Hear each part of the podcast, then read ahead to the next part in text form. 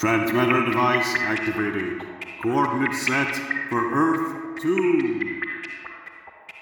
Hey everyone, welcome to the Earth 2 podcast, a podcast where we explore the origins and the development of the DC Comics multiverse and the legacy of their Golden Age characters throughout the Silver and the Bronze Ages of comics. I'm Peter Watson. And I'm David Steele. Welcome back, listeners. Thank you for joining us.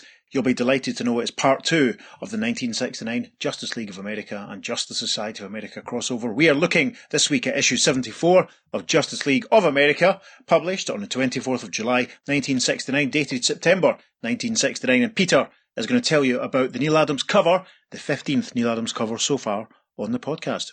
Well, this is a stunning cover. Very, very, very dynamic.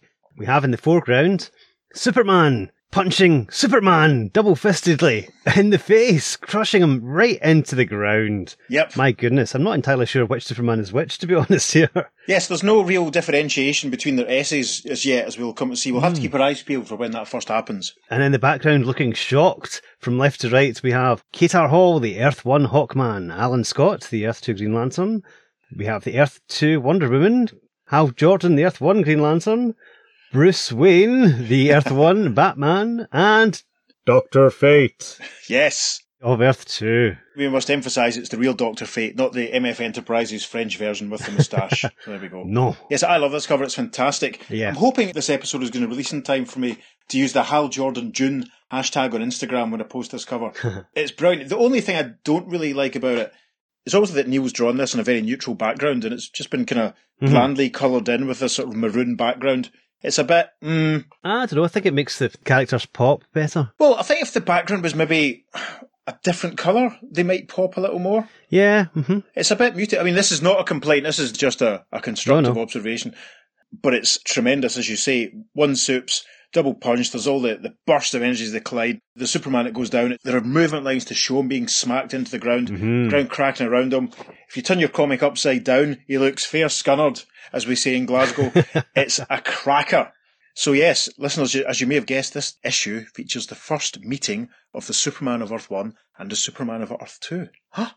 They will meet a few more times, obviously, during the course of the podcast, but this is a very Mhm. significant one. So, without further ado, we shall crack on with the story, which continued from last week's JLA issue 73. We hope you joined us for that episode. The first page of issue 74 is essentially a recap of the bulk of issue 73, where Starman confronted Aquarius and then the Justice Society alongside Black Canary's husband, Larry Lance, confronted Aquarius, and then Aquarius destroyed the world and everything in it with the help of Starman's cosmic rod, but Dr. Fate was able to save the few Justice Society members, those being, as well as Dr. Fate, Dr. Mid-Nite, Green Lantern, Superman, Wonder Woman, Black Canary, and the aforementioned Larry Lance. We continue the story on page two as we meet the JSA members still confined in a bubble with Aquarius looking at them. Dr. Fate can be seen with his helmet tipped back up over his head so he's, we see Kent Nelson's face. Very unusual. Very unusual indeed. I can't think of this ever happening anywhere else ever. I mean, I can, there's that bit in Legends, that cool bit in Legends when a parademon steals his helmet, but it's Mm. not quite the same. It's almost like a welder's helmet the way he's got it up. Yeah, it's like he's lifted a visor, quite right. It's bizarre. So everyone else looks a bit knackered and a bit scunnered, as we say in Scotland. And Kent Nelson is thinking to himself, Can't keep it up much longer. For almost two weeks I've maintained the sphere and kept my friends alive without food or water.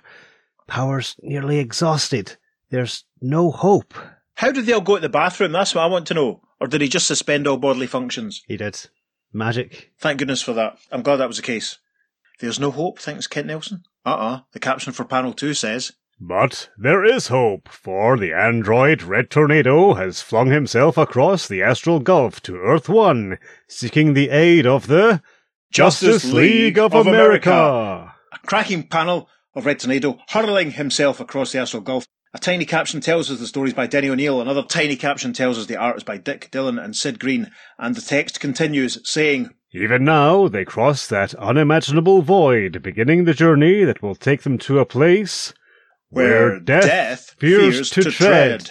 Right, the next panel, cracking. Green Lantern Hal Jordan, Red Tornado and Superman hurtling through space, it looks. Green Lantern's projecting a sort of box, it looks like almost. They're just a big green sheet of glass, nearly. Within it we can see some other members of the Justice League, including Hawkman, the Atom, who's very shrunk down at this point, Batman, the Flash, and Green Arrow. And as they fly along, Hal Jordan, Green Lantern, is thinking, Though I've made this trip so many times, it always awes me. We're at the center of nothingness, midway between being and non being. I've got to be very careful at this point. We're approaching the entrance to the universe of negative matter. If we were to slip through that gap, we'd probably be instantly annihilated. When positive matter from our universe as much as touches negative matter, it causes an explosion that makes an H bomb look like a firecracker. And we see that Green Lantern is looking at basically a big crackle of blue energy that seems to be hovering in space now. I can't help but think if you're going to hang an entrance to a universe of negative matter on the wall in the first act, you must do something with it in the third act. Hmm, interesting. In the next panel, we're all still flying through space. Green Lantern says out loud this time. We're emerging into Earth 2's space time continuum. Any ideas about what we do next, Superman? Just one. Find Aquarius and hit him with everything we've got. From inside Green Lantern's projected energy shape, Ray Palmer the Atom says, Yeah, but from what Reddy told us, that'll be like a tricycle hitting a regiment of tanks. I have a hunch there are real problems ahead. Hmm. The caption then for the next panel says, However, Aquarius too is having problems. And we see Aquarius, the very large, blue, glowing man. Trying to describe his features, he kind of looks a little bit like a cross between the Abzorbaloff from Doctor Who, Yes. Tony Hancock, and Bernard Bresslaw. So that's one for all the young transatlantic listeners there. Absolutely, yes. Aquarius looking very miserable.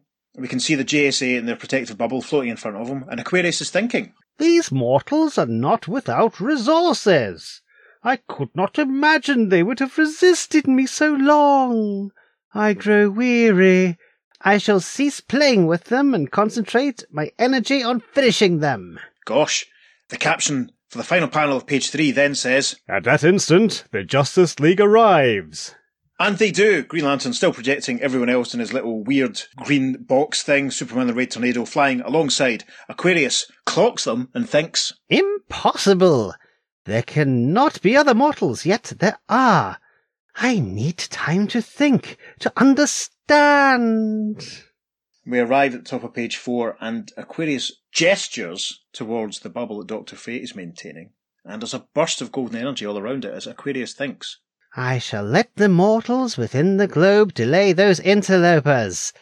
Within the air I place a mesmeric command, and flee. And in panel two, we see him absconding. Red Tornado, Superman, Green Lantern, and the others watching this happen. Red Tornado says, Aquarius is escaping. Superman says, Not for long. We'll catch up to him, but first, we better rescue the Justice Society. And inside Green Lantern's power blasted thingy, the Atom cries, That bubble, or whatever it is, is dissolving, and we can see in the background indeed that the bubble integrity of Dr. Fate's little sphere is breaking up. It's sort of shimmering. And then in the next panel, we see it dissolving completely around everyone, as Dr. Fate says, The Justice League. thanks Zoroaster. I can relax. Yes, he, he looks knackered even with his helmet on. A caption then leads from this panel into the next one, saying, But as the Mystic Sphere vanishes, the hypnotic command left behind by Aquarius becomes activated. And, deep within their minds, the Justice Society members hear a voice that must be obeyed. Yes, that bubble vanishes and Superman, Wonder Woman, Green Lantern, Doctor Fate, Canary, Doctor Mid-Nite, and Larry all start to straighten up with glassy eyed expressions. This panel's going the socials, by the way, as a big echoing voice all around them declares, Destroy the intruders. They are your enemies. And then in the final panel of page four, a little bit of comic book history, listeners, as the Superman of Earth 1 alights in front of his parallel Earth colleague. Superman of Earth 1 says, Superman of Earth 2, I've always wanted to meet you. I imagine we have a lot in common.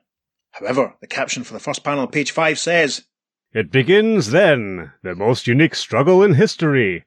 Superman against Superman. And the first panel of page 5 shows a very surprised looking Earth 1 Superman as Earth 2 Superman flies forward and strikes him in the stomach. They continue to fight for the rest of the page. Superman of Earth 2 punches at Superman of Earth 1 as Superman of Earth 1 says, Hey, what? Oh! And thinks, Superman 2's as strong as I am. Superman 2? Is he talking about the movie? Hmm. Which cut? We see in panel 2 the mesmer stare of Superman of Earth 2 as he flies towards his counterpart colleague, and Earth 1 Supes thinks, His eyes are glassy. He's under some sort of spell. Doesn't know what he's doing. Which won't prevent him from smashing me unless I stop him. Superman of Earth 1 kicks up at Superman of Earth 2, who falls backwards. Earth 1 Superman thinks, up, up, and away from me! Superman 2 wasn't expecting a counterattack. While he's in a trance, I better press my advantage, and he flies forward, headbutting him in the stomach. Oomph! Thinks Superman of Earth 1. His stomach's as hard as, as mine. When this is over, I may not like myself any more.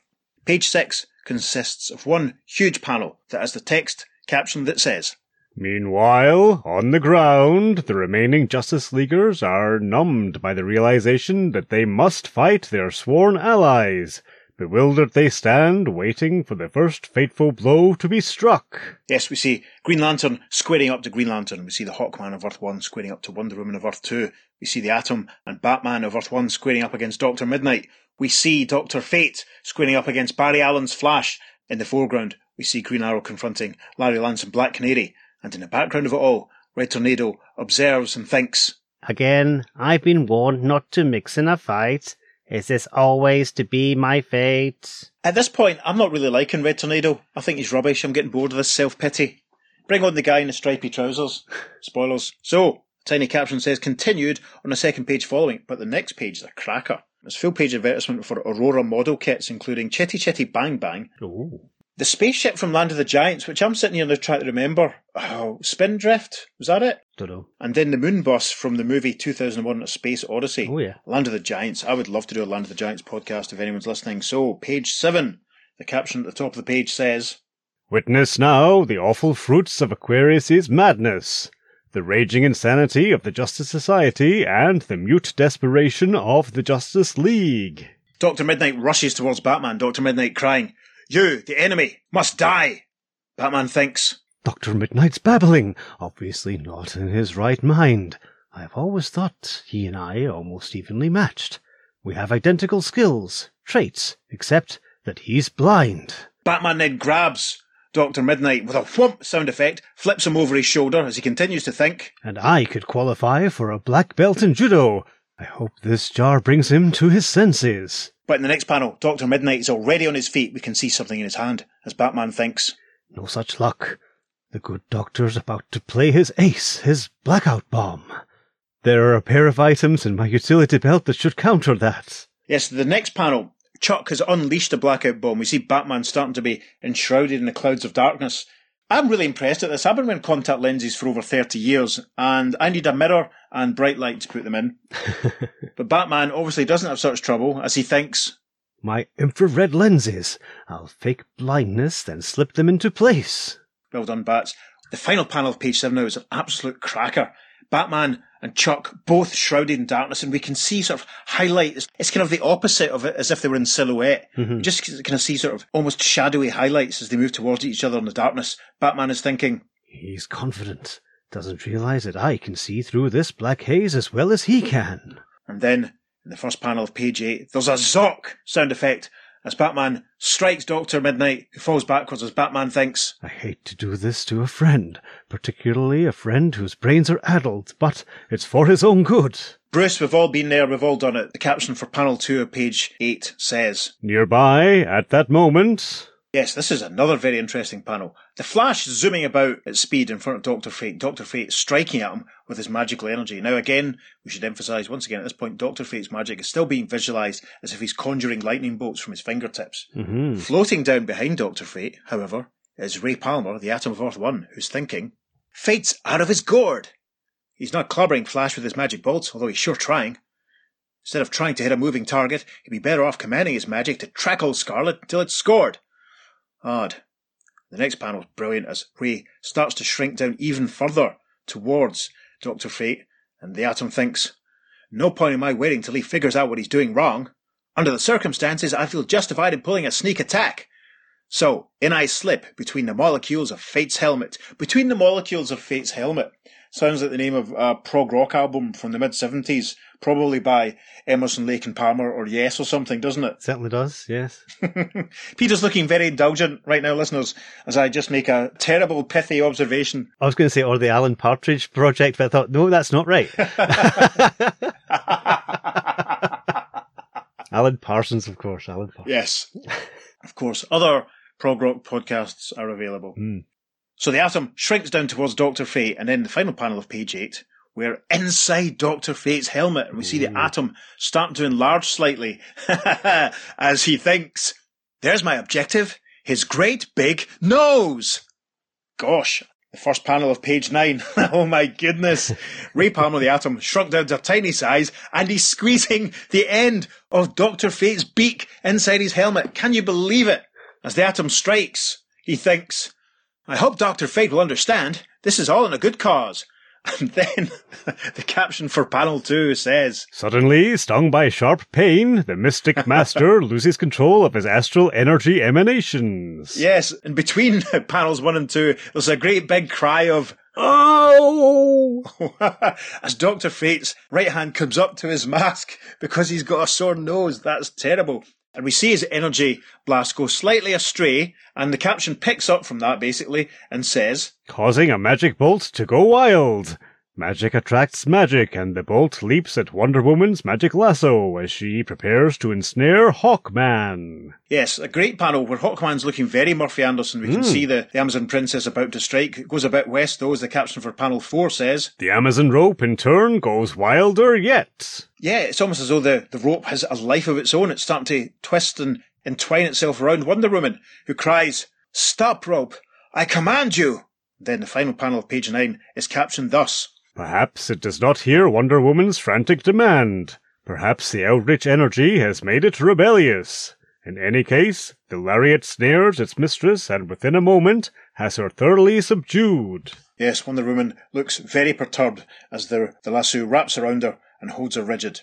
I'm thinking I'm going to put that whole first three panel sequence on the Instagram, quite frankly, because that's hmm. hilarious. Yeah. So with Wonder Woman bound, we arrive at the top of page 10, and the caption for the first panel there says, Taking advantage of Dr. Fate's distraction, the Scarlet Speedster does some flash style subduing. Great panel of Barry zooming past Dr. Fate, and there's a clong sound effect as he punches Dr. Fate, who recoils backwards. The next panel's cracking. It shows the Flash rubbing his knuckles as he says, That faceplate is harder than steel. I wish I'd hit him easier. And then from inside Dr. Fate's helmet, another voice says, So do I, pal. And then we see in panel three, Ray Palmer, obviously struck by the reverberation as the helmet was struck, trying to keep his balance across Dr. Fate's throat and collar as he says, So do I. And then a caption rounds out page 10 saying, Meanwhile, the two Supermen have battled each other first to a standstill and then to a lie still. Yes, and over a sequence of four panels, we see the soups trading blows, crushing each other against each other and falling flat on their faces. Tremendous. First panel of page 11. The caption for that says, And a few feet away, Yes, interesting shot. We're very up close beside Hal Jordan, Green Lantern of Earth 1, as he wraps his Earth 2 counterpart in a bit of power ring style rope and thinks, I'm able to be a shade gentler with my opposite number than the rest of the gang. GL's power ring must have run out of charge days ago. This power line should hold him. Interesting. That's a fair point, actually. Mm-hmm. That's a thought, yeah. The next panel shows Hal running back towards the others with his fist up in the air. I'm miming this, listeners. Radiating a big burst of green energy as he thinks, Now I'll attend to the real menace here. and then he says out loud, Ring! Seek out Aquarius and bring him back here! Gosh, that panel's rounded out by a caption that continues to the next one saying, as the ring spurts out waves of incredible emerald light, another green clad gladiator is busy doing his arrow thing. Yeah, it's a cracking shot of Oliver Queen Green Arrow.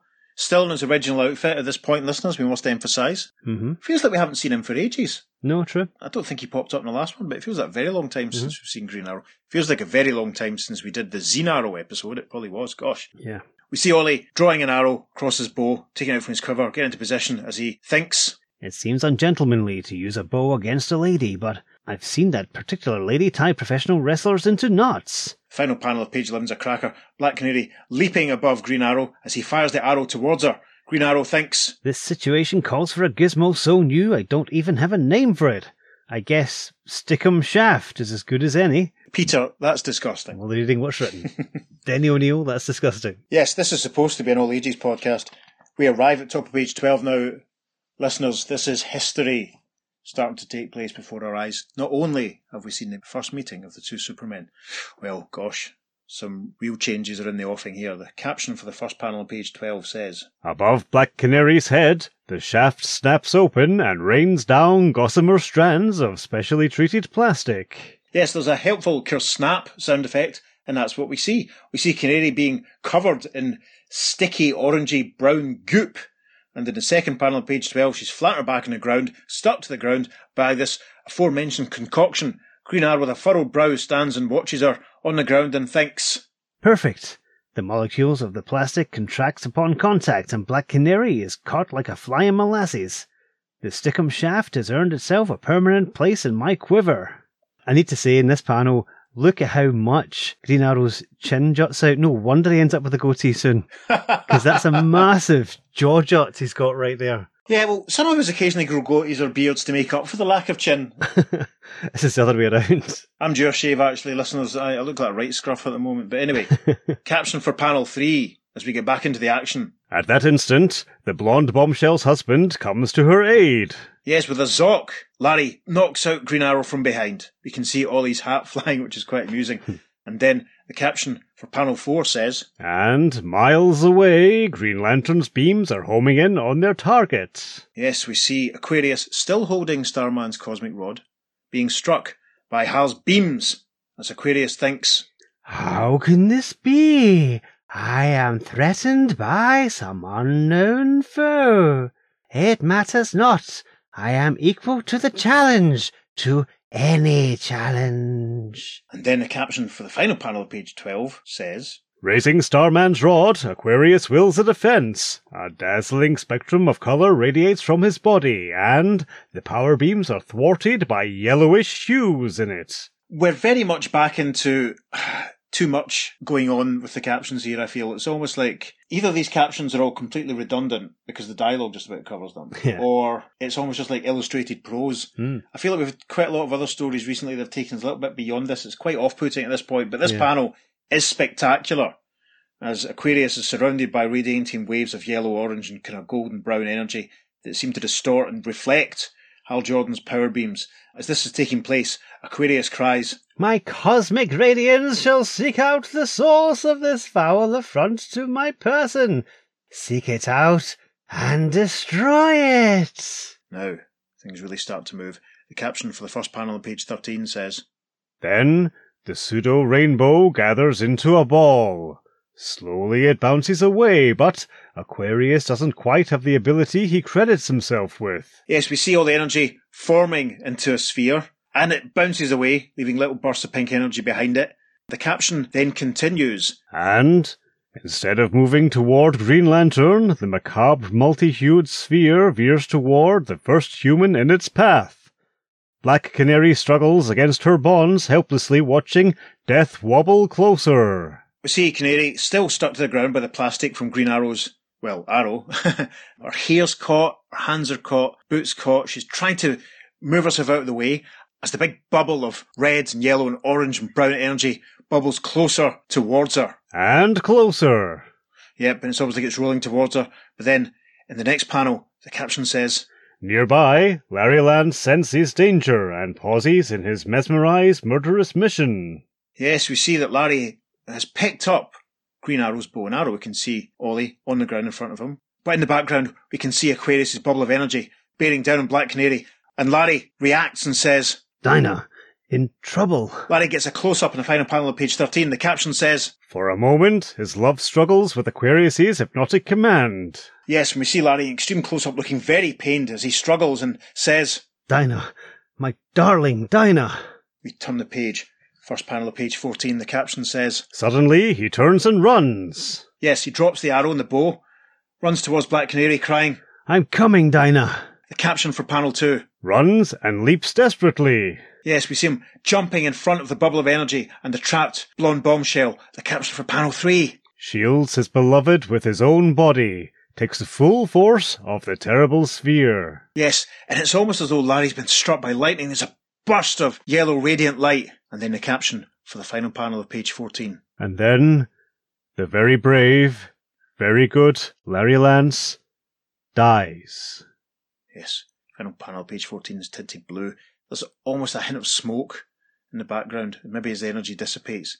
And in the foreground of the panel, we see Larry's still, lifeless, unmoving hand. The rest of this page is taken up with an advertisement for Showcase introducing Firehair. Civilized or Savage? Well, what do you think of people with red hair? Write and let us know. A couple of pages pass, Um, there's advertisement for an issue of Lois Lane, a giant issue of Sugar and Spike. If someone would like to buy me that, that'd be lovely. We arrive at the top of page 15. The caption for the first panel there says, A mere minute has passed, a scant sixty seconds, yet within that tiny time span a world has been saved. The energy released when the sphere burst sundered Aquarius's hypnotic order. The Justice Society members recover. We see Superman. Looks like he's blinking, actually. Dr. Fate and Dr. Mid-Nite shaking their heads. Green Lantern with an expression on his face if he's just getting his realization back. Wonder Woman looking down at the ground. Black Canary in the foreground, eyes wide, looking very shocked. The caption for the next panel says, And the Earth, which had existed only in their memories, shimmers into physical reality.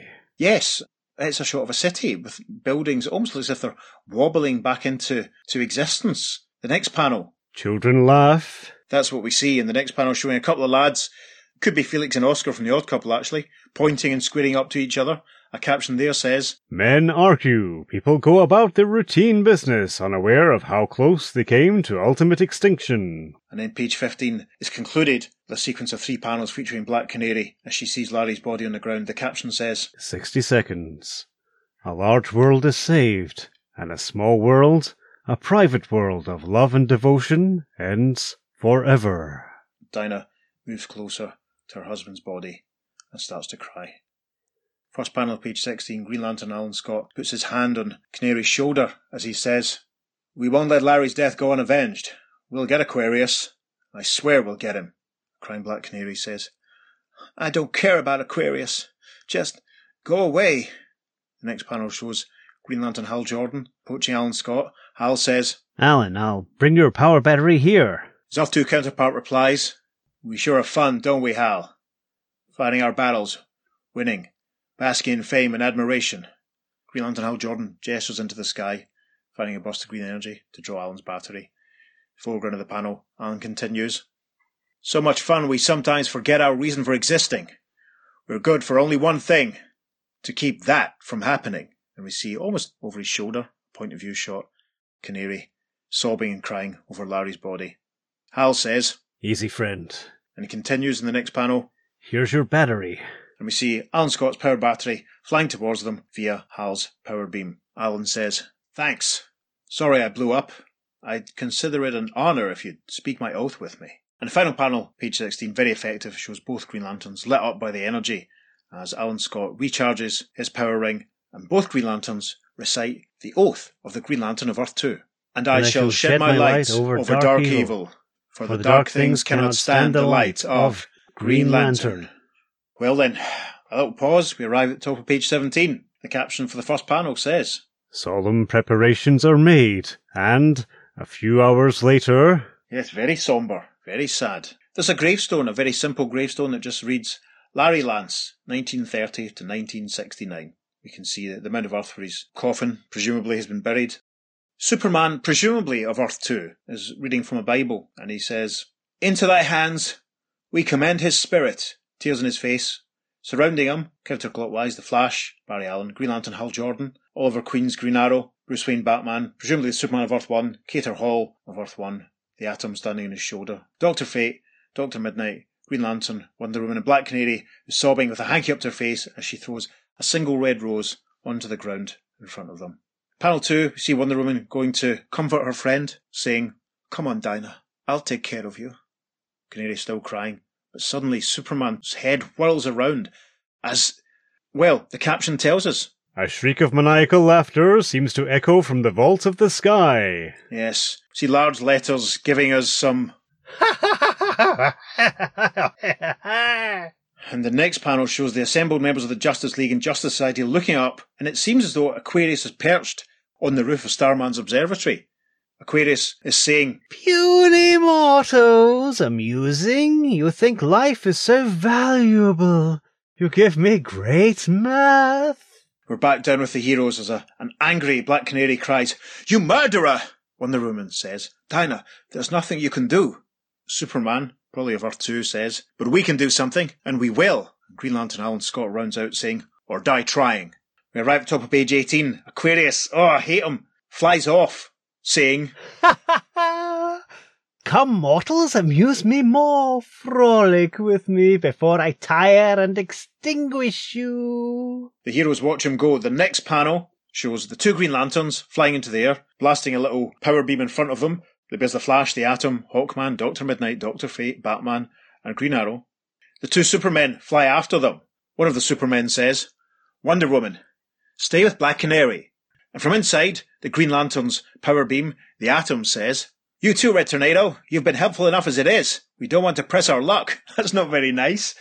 Also from inside the bubble, Dr. Fate says, Aquarius is speeding toward the astral gate leading into Earth 1. So yes, they all fly off, leaving Wonder Woman to comfort Black Canary and Red Tornado to stand around like a spare lemon waiting for the squeezer. The next panel shows the two Green Lanterns hurtling through space, bearing everyone else behind them, although we only see Dr. Fate. Hal Jordan says, He'll certainly unloose his madness in our world, so we have another reason to stop him. Green Lantern Alan Scott replies, I don't need another reason. Dr. Fate behind them says, The situation is worse than either of you realizes. If we allow Aquarius to bring magic from this universe to yours, the balance of cosmic forces will be upset. He could rend the fabric of existence. All humanity could perish in a final spasm of hideous insanity. That's a great panel, Dr. Fate, as he's sort of illuminated by the, the emerald beams of the, the two GLs. Very smart. The final panel of page 18 shows Aquarius flying ahead of the heroes towards a very familiar looking burst of blue energy that we saw very early in the comic. One of the Supermen is saying, He's through the cosmic gate, into the corridor between the universes. We only have moments left to catch him. Caption for the first panel on page 19 says, Travelling at speeds far too great to be comprehended, the JLA JSA groups hurtle through the gate in desperate pursuit. I suppose that's what we're seeing. The caption for panel 2 then says, And on the other side, stop abruptly, slam into an uncanny dense wall of cosmic ether. Yes, it's almost like there's a kind of blue force field, Mhm. and uh, Green Lantern's power beam has broken up against it. Everyone's sort of falling downwards. Hal Jordan says, Aquarius has created a space warp. We're trapped.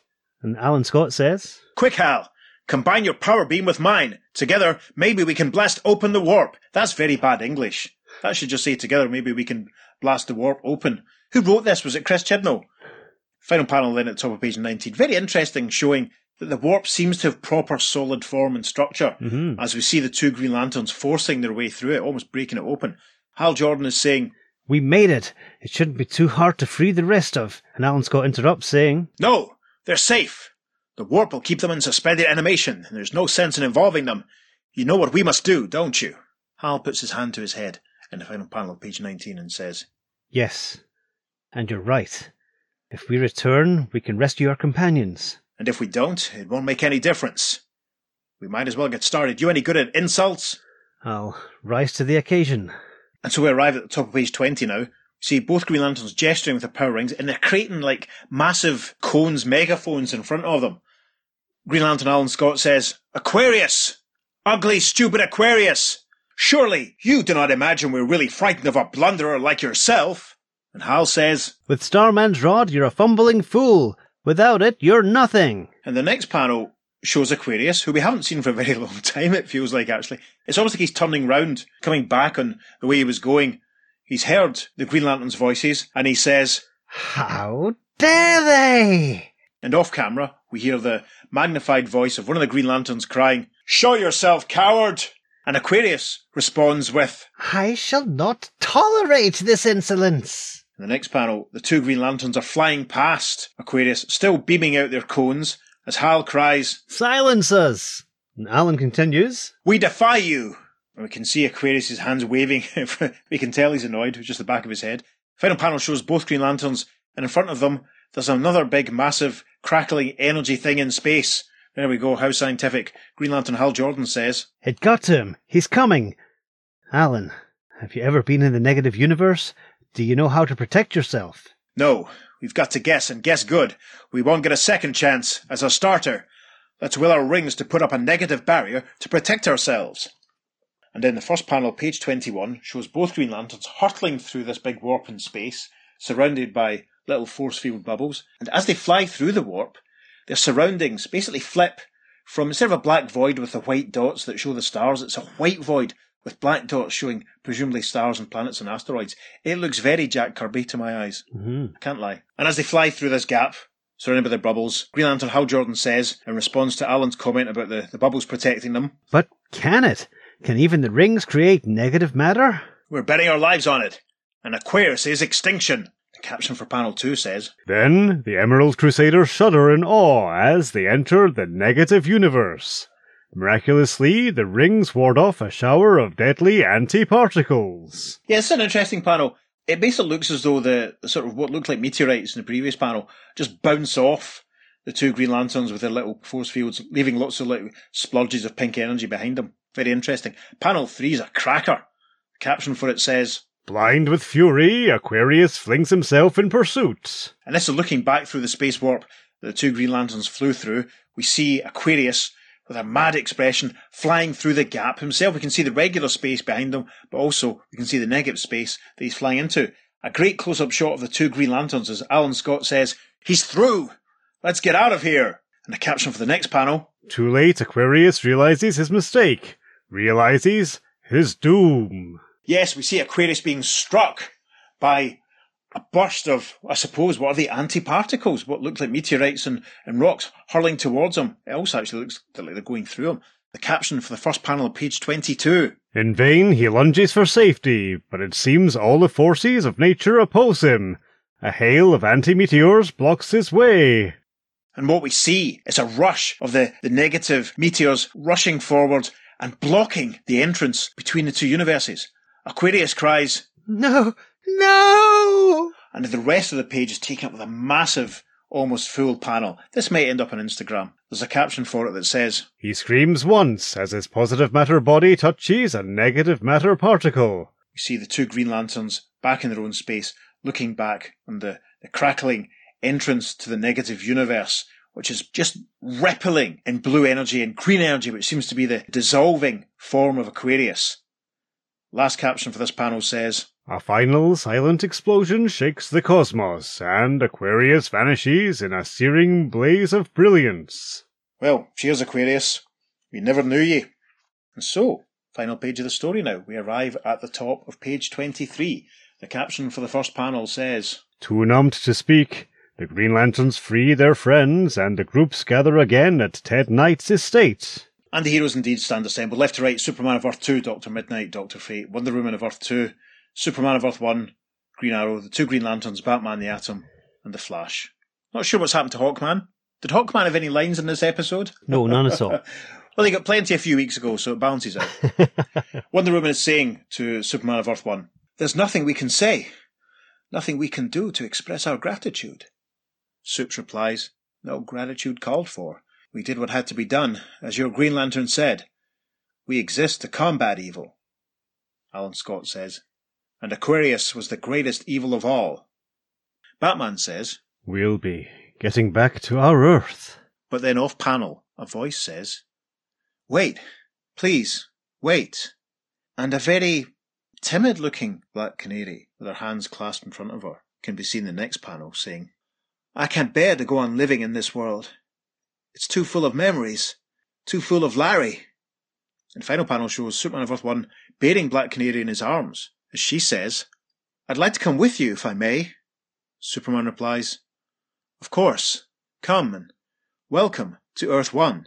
In the background, Green Lantern Hal Jordan bears aloft the Flash, Batman the Atom, Green Arrow, and Hawkman, as a closing caption says, Thus, a lovely woman seeks to soothe her torment in another place. The little scroll caption tells us, The end. Well then, listeners, as multiversal developments go, this is a cracker. The death of Larry Lance and Black Canary of Earth 2 emigrating to Earth 1. I'm right in thinking this is the first Earth to Earth immigration that we've seen of a hero, isn't it? Yep, out of all the stories that we've covered, yes. We've speculated a few points here and there. I mean, Ah. we'll speculate a few more times in the future about such things, and Mhm. and also we will see a few more heroes changing Earth before the Crisis of Infinite Earths finishes. But yes, Yeah. very significantly, the transference of Black Canary from Earth 2 to Earth 1. Really, because Wonder Woman of Earth 1 is depowered, I suppose, at this point, and they need a, a superheroine. Pretty much. It's quite a major one. What were your thoughts on that issue? I really enjoyed that. Not enough Aquarius action for my liking. well, I'm glad. I'm a bit concerned that we didn't really get to see Ted Knight recover. yes. He was kind of knocked out of commission last issue, and uh, we haven't really seen him this issue get better, which is a bit of a worry, really. That's a fair point. And also, we didn't see the Cosmic Rod kicks recovered either. Yeah, I mean, they could have had Starman standing in that last lineup holding his cosmic rod, and that would have solved all that problem, wouldn't it? Yeah. Yeah. I thought it was okay. Mean, it rattled along, obviously. It's very pacey, very exciting. Mhm. It was nice to have a few panels of the heroes from the different Earths sort of fighting each other. I think its significance for what it has in the whole canon of Canary Uh-huh. shifting and the meet, the first meeting between the two soups is really what this one's all about. Yeah, definitely. Aside from all that really big, important continuity stuff, to me it felt like one of the most simplistic JLA JSA issues we've done, if not the most. Yeah, it's very straightforward. Yeah. even the way that the Earth was sort of brought back in was just dealt with in a couple of panels, and even the way it was dispensed with was just done very quickly. Mhm. It was a trifle unsatisfying, but the, the weight of everything that took place, I think, really made up for that. I think it was terrible timing that at this precise moment, the Spectre is relegated to being a horror host because he would have been able to take on Aquarius no bother. His Earth was destroyed. Where was the Spectre? That's very true. Hmm. That's very true. I wonder if the Spectre was hauled up to the top of the pearly gates for another um, appraisal Yes. after the events of issue 73. Right, the Earth has been destroyed and you weren't paying attention. We're going to punish you by making your shoes too big. you know, or you will lose your sense of smell for five minutes every third Wednesday. No! cries the Spectre. We shall make your gloves appear and reappear at random. Yeah, I mean, it's, it's that thing with the Spectre though, because he's so powerful, hmm probably best to keep him out of the crossovers quite so much because he could really just turn, or could he just turn up and fix things? We'll see what happens Yeah. in the 1970 crossover, listeners. Aha. I don't really have too much more to add about this one, to be honest, I've apart from the thrill of seeing Superman meet Superman, and I liked how the two Green Lanterns kind of took over at the end because Mhm. their team ups and crossovers have stopped essentially at this point. So it was nice to see them working together, saying their oaths together. Yeah. Uh-huh. Beyond that, I don't have too much else to say. What about yourself? Go for it. Well, speaking of the two Green Lanterns, they basically sentence Aquarius to death. They trick him into being Mm. killed. And one of the limitations of Hal Jordan's ring, the rings from that universe, is they cannot be used to kill. So, Ah, but they they don't actually strike a killing blow. They just don't. manipulate him into a No. situation. So but still, it's kind of dodgy. I think they had to do what they had to do because you Mhm. know did he really have sentience in the real sort of sense that they had? I wonder what the rest of the Council of Living Stars thought about it because they didn't even get a mention Yeah. in this issue. I was about to mention that right now. Was that a Legopolis moment? Is it? Yeah. Okay. Right. Go ahead. Yeah. no, no, we just we should have seen them here to actually see what happened. Maybe they could have turned up and said, "Hold, Green Lantern. We have observed. We have seen what he has done, and we will punish him." yeah. taking him away or something, you Yeah. know. Maybe something like that would have happened. Also, it makes you wonder if, if Aquarius was a living sun before, does that mean he was constantly powering the cosmic rod? Because you think the cosmic rod would run out of energy at some point. Ooh. Perhaps. That's an interesting thought. Perhaps. So maybe that's how it worked really well as a way for him to channel his energy. Ah, Yeah. that is interesting.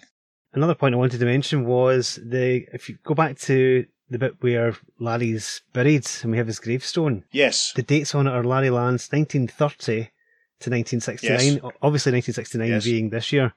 Larry Lance first appeared as an established private investigator in Mm. Flash Comics number 92, which came out on the 10th of December 1947. So he was 17. Yeah. Well, man, you know, World War Two. Maybe his parents died. Maybe he had to fend for himself. Maybe he had to live on the streets and get wise very quickly. Maybe. We know that he's a little more grizzled than Dinah. Yeah. I'm reaching. I agree. You're right. I mean, it probably should have said 1925 or something. yeah, at least. Uh-huh. I suppose they don't want Dinah to be too old herself at this point. Mhm. Even though we have talked in the past, remember when the, the Earth 2 Robin first arrived, we talked about how they, they still treated him like a kid despite the fact that he Yeah. would have been at least Yeah, 46 or 47 at that point. Uh-huh. That's an interesting little quirk because it's one of those ones you have to not think about it too hard. The sliding timescale of Earth 2, yes. yes, exactly. It's a very interesting issue. I mean, I think it's the moments when Larry sacrifices himself Mhm. for Dinah are very, Yeah. very effective. Coming after the hilarious moments of the atom running up Doctor Fate's nose, it's and his Yeah. balance of tones. I think I think it worked very well. I'll be honest, see when the combined teams fly after Aquarius to take him on, and they're flying out into space, what use are Batman and Doctor Mid-Nite going to be in space? yes, it seems like unnecessary risk to them, doesn't it? I think there you've just come up with the title of what our next DC comic that we're going to write is called Which is? Batman and Doctor Mid-Nite in Space. it's going to be in a 50s Batman style and Batman and Doctor Mid-Nite will fly around space having all sorts of adventures. Cameo appearance from Space Cabbie in issue 3 mm-hmm. a visit to the Space Museum at the beginning of issue four. Chris KL99, yeah. It writes itself. I mean, that's a fair point. And then did we really see them getting rescued? No, we didn't really see them getting rescued from the warp. No, as far as we know, they're just left hanging in space until they pick them up. Yeah, they might as well not have bothered taking exactly. everyone else with them. I mean, I felt I felt really sorry for Red Tornado getting stuck behind again. He is useless. Oh, of course, point, isn't he? yeah, yeah. He's an absolute mm-hmm. waste of space. Good grief. Sucks to be Red Tornado right now. Can't wait till he just gets his new costume and at least becomes interesting to look at.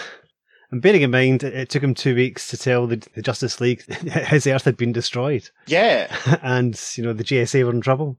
But part of that was the JLA just ignoring him in the first place. You know, that's yeah. swings and roundabouts. I mean, it's shocking, really. Mm-hmm. Anything else, or should we move on to the correspondence? Yeah, let's go on and see what other people thought about it at the time. Awesome. So the letters this episode, listeners, covering issue 74, come from issue 78 of Just League of America. Now, I'll warn you in advance, if you haven't got a copy of issue 78 of JLA or a copy of that story, get one because we're going to be doing it. There you go, spoilers. Mm-hmm. So quite a few letters to get through. PC is going to tell you the first one. It goes like this. Dear editor, JLA 74 marks my fifth year of comic magazine hoarding. Welcome to my world, mate. and since JLA 30 was my first venture into a 3,220 issue world of token reality, it was not without nostalgia that I greeted Where Death Fears to Tread. Although Denny O'Neil seems to have become preoccupied these days with characterization through tragedy, his ventures move me no more than Gardner Fox's crisis epics of yesteryear. Interesting. As far as science fiction goes, O'Neil cannot touch Fox. O'Neil does touch, however, that thing called character, which Fox had difficulty in capturing. What O'Neil lacks in scientific complexity, he makes up for in artful simplicity of plot. Aquarius' killing nature of evil, the godliness of Doctor Fate, the fallibility and responsibility of the Green Lanterns, the snottiness of the Atom, well, particularly being up a nose. that should be the snottiness of Doctor Fate. Toward the inferiority complex ridden Red Tornado, the loneliness of Superman, who, lacking the qualities of the despot, reaches out for someone, Earth 2 Superman, to understand the burdens of power. The loving bravery of Larry Lance and his wife's human need for escape helped this reader separate the paper people into entities, despite the use of the oft-used world beater, hero versus hero, and helpless JSA plots. It was pretty slick to change the lack of femininity in the JLA though, and it is ironic that although DC has created legions of new characters, the JLA remains entirely composed of Golden Age characters. As far as art goes, Neal Adams may be as different from the Sekowsky Anderson team as Kubert is from Wood, but the cover of 74 was as artistically satisfying as issue 30's. Dillin and Greene employ the detail Sekowsky Sachs lacked, but sacrificed the latter's effective simplicity of layout. Smaller panels might tame the wild pencil of Dillin, and relieve the wild pencil of Dillin, I like that, and relieve the unavoidable crowding a 16 character story must have. But all in all, it was more than adequate work, and I must admit, though the levels of art and story have been inverted, the sixth annual JLA JSA team up managed to retain enough quality to rate an A minus. It is interesting to note that the last member edition was in issue 31, five years to the issue, after Black Canary, let's hope we won't have to wait another five years for a tenth member. Mm. But if we must, I'll still be around. And that very verbose letter was from Mike Tiefenbacher from Menomonee Falls, Wisconsin. Yeah, it's some interesting points there about how they've created new characters that the JLA basically at this point is versions of guys that have been around. I mean, mm-hmm. Zatanna will join eventually, yep. Elongated Man will join eventually. Yep. There was the issue when they offered membership to Metamorpho and he refused. I just got that the other day. That's quite interesting. I did like what Mike was saying about the, the difference in the, the artists, though. Yes, uh huh. And point out that Dillin did do, you know, a lot of big panels. Mm-hmm. That's very interesting. A very widescreen comic, I think we could say, for JLA 74. Yeah, definitely. huh So the editorial response to that one says As a non player of the numbers game, we're unable to pull a number out of the JLA hat and say what the numerical membership will be five years hence. But you've got the right idea. Stick around and find out. Editor. Hey, so the next letter then says, Dear Editor, JLA 74 reinforces my conclusion that Denny O'Neil has really come on strong and is making quite a place for himself as a skillful and innovative scripter for this very fine magazine. He disposes of a JLA member in style, open brackets, J'onn J'onzz, in And So My World Ends. Now, J'onn J'onzz, obviously, is not a Golden Age character, really. No, true. And he was a member, sort of, and they've got rid of him. Mhm. Yeah, that's interesting. He gives the unlikable, luckless Red Tornado a useful place and a hero's role, though limited. Open brackets, 13 Days to Doom and Starlight Starbright. Close brackets. And in the second part of that stupendous star story, featuring the all-star heroes of both the JLA and JSA, he brings together for the first time Superman 1 and Superman 2, dares to kill, really dead, the courageous husband of Dinah, Black Canary Lance, and then does the really way out thing of transporting said widowed heroine from her native Earth 2 to Earth 1, where she can assuage her grief. The surprising ending in number 74 really caps a string of performances for Den, and it keeps us in suspense to see what happens next in the career of Black Canary. As an Earth 1 citizen, will she retain her crime fighting identity and join the JLA and even get her own strip in another magazine? Will she continue to hold membership in the JSA as well and provide a link between the two worlds? Will she eventually marry again? Perhaps forming a union with one of the unattached Justice Leaguers? Why? This is all speculative, of course, Mm. But it's obvious you're up to something, and I can hardly wait to find out what it is. And that's from August Peters, Rockville, MD. I think we've had letters from August before. Rings a bell. Yeah, the news familiar. Uh-huh. The response to August's letter is For the resolution of your questions, let's hope you won't have to sweat out the five year sentence self imposed by the previous correspondent. Yeah, Editor. very interesting points there about Black Canary going forward. Mm. Pete and I decided because with the shift of Black Canary from Earth 2 to Earth 1, and as a member of the JSA and then a member of the Justice League, we kind of had to decide whether or not we were going to do every single Justice League story that she appeared in. yeah. And we have decided not to. No. But we're going to do issue 75 of JLA very soon Mhm. because that's the one that really cements Black Canary's relocation, if you like. And that really kind of puts a bit of a lid on it, gives it a bit of closure, the, the, the fact that she shifted over. Mhm. But, you know, there will obviously be a few exceptions that we'll do as, as we go on. But, you know, in case anyone's wondering, we're not going to turn into a JLA podcast just because Black Canary is going to be involved. But there will be some special issues that we do do. So, the next letter then. Dear editor, if nothing else, Where death fears to tread. in the September issue of the Justice League must be classified as the most provocative story ever to appear in this magazine. In all honesty, it was the most enjoyable JLA to read since Secret of the Sinister Sorcerers back in JLA 49. I guess what really made the story unique were all the original and unexpected touches that were added to it. Aquarius, for example, is an excellent creation for a one-shot villain. His misanthropic feelings and pure madness made him the most formidable foe of the Justice League and a most enjoyable villain to the reader. However, the real surprise of the issue was the death of Larry Lance, which I have deciphered as an editorial brainchild. I speak, of course, about Black Canary leaving Earth too. Apparently, she is going to fill Wonder Woman's slot in the JLA. This is all well and good, but I feel that her logic for doing so is somewhat shaky. After witnessing the tragic death of her husband, I would think she would rather be near him at all times as a symbol of her love and devotion towards him, instead of travelling off into the mitigative surroundings of Earth 1. Nevertheless, the idea is new and quite interesting, and I'm sure future episodes with Black Canary in her new role as Justice Leaguer will be worth waiting for. And that's from David V. Nogar from Norristown, Pennsylvania. Interesting. Black Canary moving to Earth 1 casts such a long shadow. Yeah. Way, way in the future, there's a JLA, JSA story that deals with this. Oh, yes. He's looking forward to it. I'm not. It's one of the le- my least favourite comic stories that I've ever read. So in a couple of years' time, we'll get there and see what you think, listeners. The editorial response to David V. Nogar, and if that's not a made-up name, I don't know what is, goes like this. Your judgment of whether the widowed Black Canary should have maintained her Earth 2 status is based upon a male point of view. Oh, smash the patriarchy. But is it a sound female reaction? Perhaps some of our femme fans can enlighten us. That's an interesting point. The next letter then says, Dear Editor, JLA 74 was a crowning second layer to an already well baked cake. Recently I whined against a Neal Adams JLA cover. I will do so again. Both he and Joe Kubert are unfit for so many heroes. God!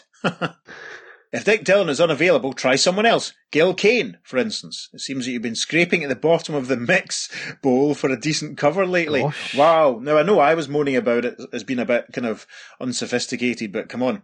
Our correspondent continues, now to the bottom of this 32 page pastry. The batter was even better than the first layers was.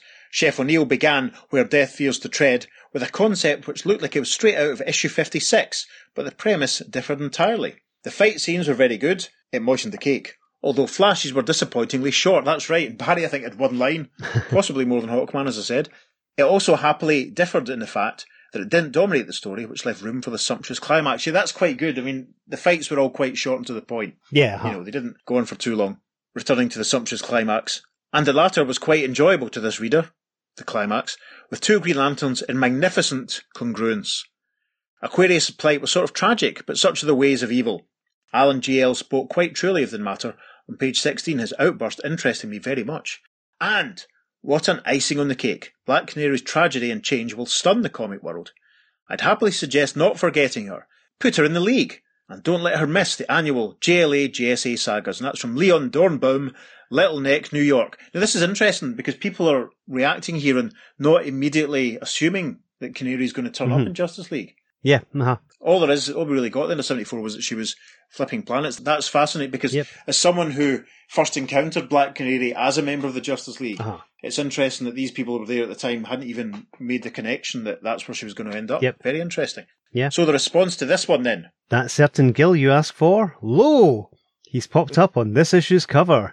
Can you ask for anything better? says the editor. and indeed, we'll discuss when we reach issue 78 the fabulous Gil Kane cover. Yes, it's in a little tease for, for issue 78, so if you haven't got one, listeners, get it. The next letter then says, Dear editor, in all fairness, I think it would be better if I comment on issues 73 and 74 not as two different issues, but as one story. The reason is simple. If I would state an opinion on just the August JLA, I might say good, or average, or words to that extent, because the only difference in this story from any other JLA one is, of course, it had the members of the JSA. Joe Kubert did his usual good job on the cover, as did Mr. Dillin and Mr. Greene on the inside. The words for the follow up September issue would run something like great, or maybe above average. I have yet to be able to find a cover done by Neal Adams that I didn't like. excellent. David, did you write this one? It's Neal Adams, so of course I liked it. I just wish the, the background had maybe had like, you know, some indi- Anyway, moan, moan, moan.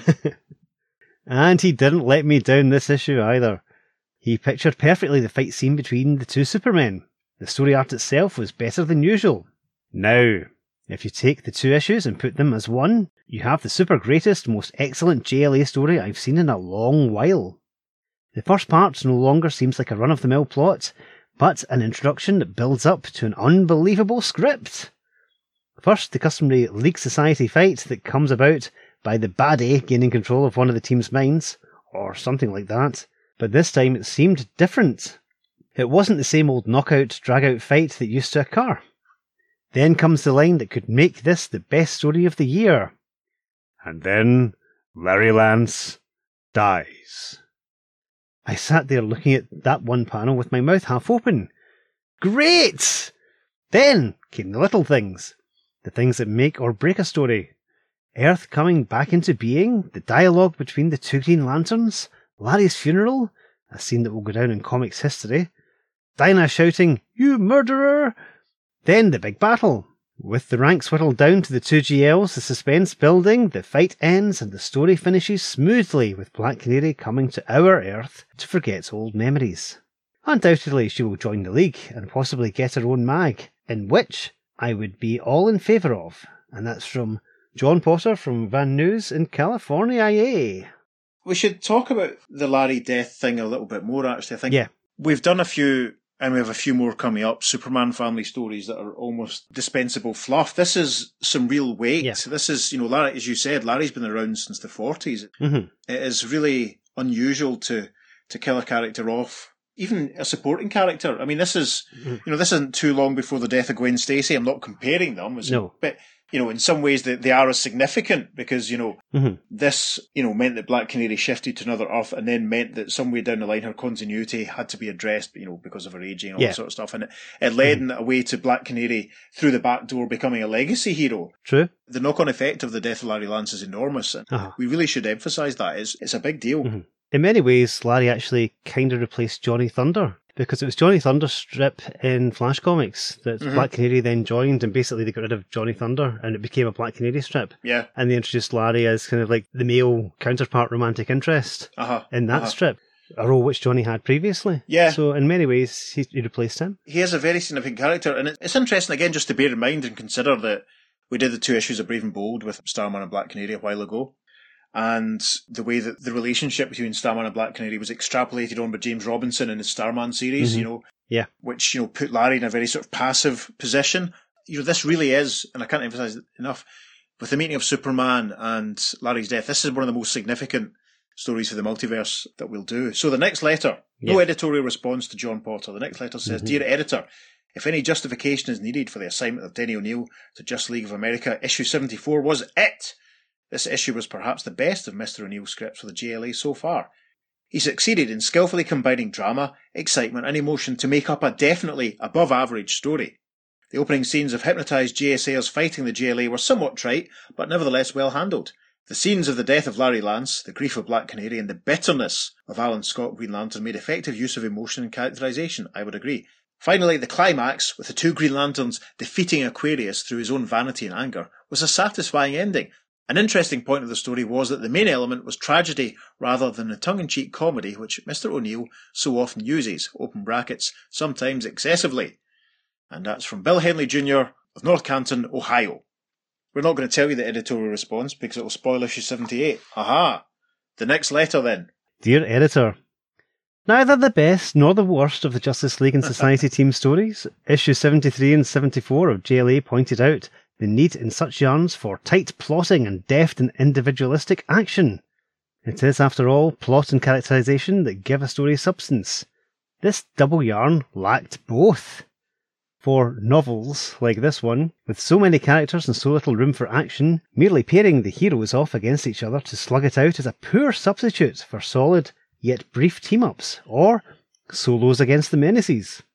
The lack of a proper basis for the story, developed character, and taut, well controlled action is the main reason that these last two issues must exist in the shadow of the Earth Crisis's masterpieces of 1963 and 1964, the first two JLA JSA pairings, and why it will never come close to the alley the first story won, and that the second one came so close to winning. That's referring to the Alley Awards there. Okay. Too bad Gardner Fox has retired to his science fiction paperbacks. A career spanning both organisations and all their characters is needed to give such a story that needed meat from which all quality flows. Nine days ago, on my 20th birthday, Neil Armstrong and Buzz Aldrin landed on the moon, which has nothing to do with this letter, but I felt they should be thanked again. Well, that's lovely. And that's from Guy Lillian III from Kenner, LA. That's brilliant. That really dates it, doesn't it? Mm. Awesome. And editorial response to that lovely little letter there says, One further thing your final paragraph contributes. The age of our favourite guy, of interest to those who are curious, Lillian. The final letter, you'll be glad to know, listeners. Dear editor, I don't like letters like this at all. Please understand. It gets immensely sickening when someone writes you a letter of Mr. Schwartz, Mr. O'Neil, Mr. Dillin, Mr. Greene, you're great, blah blah blah blah, etc. But I felt that after reading JLA 74, I had to. This JLA JSA two-parter started out in number 73 as good, but nothing spectacular. The villain of the story of the 12 zodiac signs had to be named Aquarius. The JLA JSA team-ups, I was just mildly excited over the strange predicament endowed upon our heroes. But where death fears to tread changed all that. I actually was shaking as I finished it, as I still am shaking now. I put down the magazine but a few moments ago, so stirred by it was I that I had to write right away. Larry Lance's death was completely unexpected. Page 13, panel 4, showed him armed with Green Arrow's bow as the sphere of doom descended upon Black Canary, so I naturally assumed that he would try some arrow trick to save Dinah. Yeah, that's fair. Mm-hmm. Earth 2's Green Lantern's reaction made him more human than I could ever have pictured him. And that's also true, I think. Imagine Neal Adams had drawn this issue. Yeah, it'd been epic. Mm-hmm. Those scenes with the two GLs Mhm. conversing, they would have been phenomenal. Yep. Our correspondent continues Black Canary's sudden decision at the end of this story was a great touch, I hope. I assume this means that the JLA will once again have a female member. And it ended the story on just the right note. It gave a bit of hope for the future without detracting from the tragedy of the tale. And that's from Paul Decker. And oh, my copy's a bit scruffed here actually. The printing's not very good. I can't make out where he came from. What does it say? Okonominok from Wisconsin. Right, there we go. All I've got is O C O N and a scuff. Yep. So there we go. Okonomikok, Wisconsin. That'll do. So there's no response to Okonomikok. I'm just going to say it again. Stop interrupting. So there's no response to Paul Decker's letter, but that's interesting. I mean, when you see Larry picking up the bow, was he just going to use it to attack a member of the JLA? Was he going to shoot Green Arrow and then? I think so. Yeah, that's a fair point as well, because it really was corny calling the bad guy Aquarius. we can't emphasise that point enough. That was a bit cheesy and a bit rotten. Very true. Well, that's it for issue 74 of JLA. The conclusion Yep. of the 1969 JLA JSA team up, and a real, as I hope we've said, a real game changer for the DC multiverse and for the Justice League and for Black Canary and several Mhm. other heroes. Very, very interesting. Listeners, please write in and let us know what you think of this story. Actually, we've had some interesting correspondence and interaction lately regarding our Gentleman Ghost episode. Oh, yes. Firstly, we've had an email from listener Chuck Loridans. Hi, Chuck. Hi, Chuck. He asked the question So, were there no scenes of the Gentleman Ghost and Zeta at a postry wheel as Unchained Melody plays in the background? yes. Brilliant. Fantastic. Thank you, Chuck. I wish I wish we could see that. That'd be fantastic. That's brilliant. Yes, Ghost. Best movie of 1990. to be honest, I don't think the Gentleman Ghost would like getting the clay on his gloves. No. Those mods that were admiring him in the mod shop, they would be disgusted at that. So, yes. yeah, perhaps not. And Chuck also says, Earth 2 podcast fan for life. Cheers, Chuck. You're a gent. You're a gentleman. Oh, thank you, Chuck. We love you. Thank you, Chuck. Indeed. And also, we had on our Twitter, we had a comment from our friend DC Multiverse Historian, Yes. Uh huh. who said that one of the websites he uses said that the Gentleman Ghost that we referred to on Earth 1 was the same as the original Golden Age one. And he said that this was revealed in the Hawkman special from the 80s. Now, I dug out my copy of that Hawkman special, and indeed the Gentleman Ghost features heavily in it. And I read through all of it, and I couldn't find anything until I got to very near the end, where the Gentleman Ghost is basically just doing a massive soliloquy. Hmm. And his direct quote is, Oh, yes. I sense your bewilderment. Why would one such as myself, who has matched wits with both Katar Hol and his other Earth counterpart, deny your vengeance? Yeah, that's it. Yep, that's the one line there. Now, as far as we can tell, in no published story does the Earth 1 established Gentleman Ghost meet the Earth 2 Hawkman. yep. But there's also no story in which he seems to travel between Earths. Yep. So I think this is kind of like a throwaway line. Also, interestingly as well, this Hawkman special came out literally the week before Crisis on Infinite Earths 12 hit. Yes. Now, at that point, the Earths actually had already merged and Yes. became one. So this whole Yeah. point was moot about traveling between Earths. So you could say it was the same character, but it's it's weird. This Hawkman special was published to kind of continue and tie up the, the excellent miniseries, The Shadow War of Hawkman. And Pete and I have briefly Mhm. discussed off the back of this one panel whether or not we're going to do Shadow War of Hawkman in this special. We will continue to discuss it, and once we get past, Yes. once we get to the crisis, we'll have, we'll have decided. In 14 years' time, we'll get there. Yeah.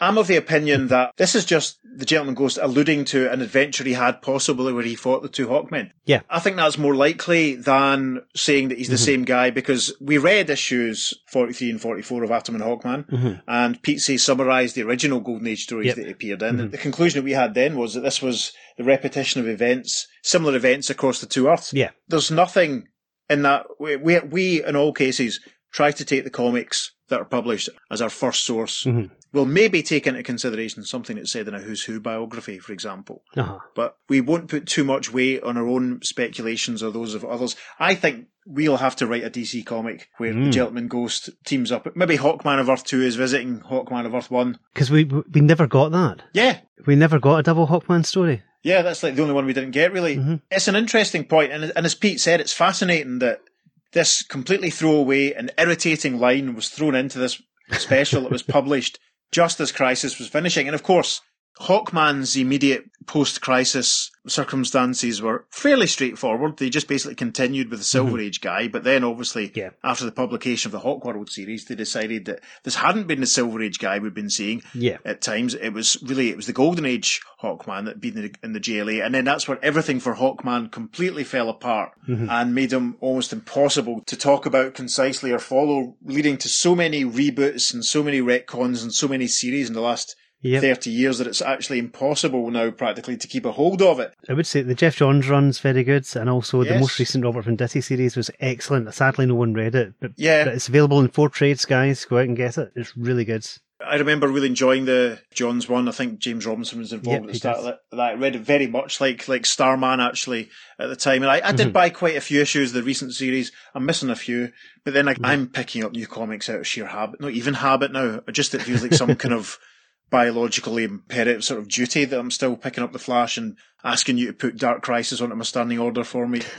yes, that's Peter and I dispensing with the idea that the Gentleman Ghost that the Earth One Hawkman encountered in a recent episode was the same one who the, Yeah. the Golden Age Hawkman had encountered in the forties. We're we're not buying it at this point. We um just think that No. maybe the, the simplest response to that is that the ghost had a an adventure where he met them both. And he wanted to show off about it. As you would. Of course, of course. And if you want to show off, Yes. if you want to show off your letter writing abilities, you can write in like Chuck. At the earth2podcast at gmail.com. You can also follow us on social media because there'll be lots of interesting bonus material going up for this episode and indeed all our episodes. On Twitter, we're at podcast underscore earth2 and on Facebook and Instagram, we are at the Earth2 podcast. Yeah, and as I said earlier on, listeners, I'd be really, really interested to hear what you think of this issue with the death of Larry Lance and Black Canary moving Earths. hmm You know, please do get in touch and let us know your thoughts about it and your feelings on the effect that that has, you know, has had in all the co- many, many comics that have been published since. Please. If you've been affected by any issues that have been raised in this story, please get in touch. Yes, if you've been affected by any issues published after, I mean, got- I mean, think about it. Do you remember that joyous period in the 2000s, Peter, when there was the Green Arrow Black Canary wedding special? Yes. When it was her hen night and Ollie's stag night and all that sort of stuff, and her picking her wedding night mm-hmm. outfit and Wonder Woman just being so girly about it all. I mean, those were brilliant comics. Fun times, fun times. This is the root of all that sort of happening. You know, the Yes, yeah. it's a mild spoiler for the next issue of the JLA that we're going to talk about, I suppose. Yeah, this one casts a long shadow. This one really mm-hmm. does. And I've enjoyed covering it, and we well. hope you've enjoyed listening to us covering it. Indeed. And on that note, I've been Peter. And I've been David. We'll see you soon on The Earth, The Earth 2 2 podcast. Transmatter cube activated. Return coordinates set for Earth Prime. Where death feels feels- to tread. Feels, fears to tread. oh, aye. No such luck. The good doctor's about to play his ace, his blackout bomb. There are some days you just can't get rid of a bomb. Sorry, I couldn't resist.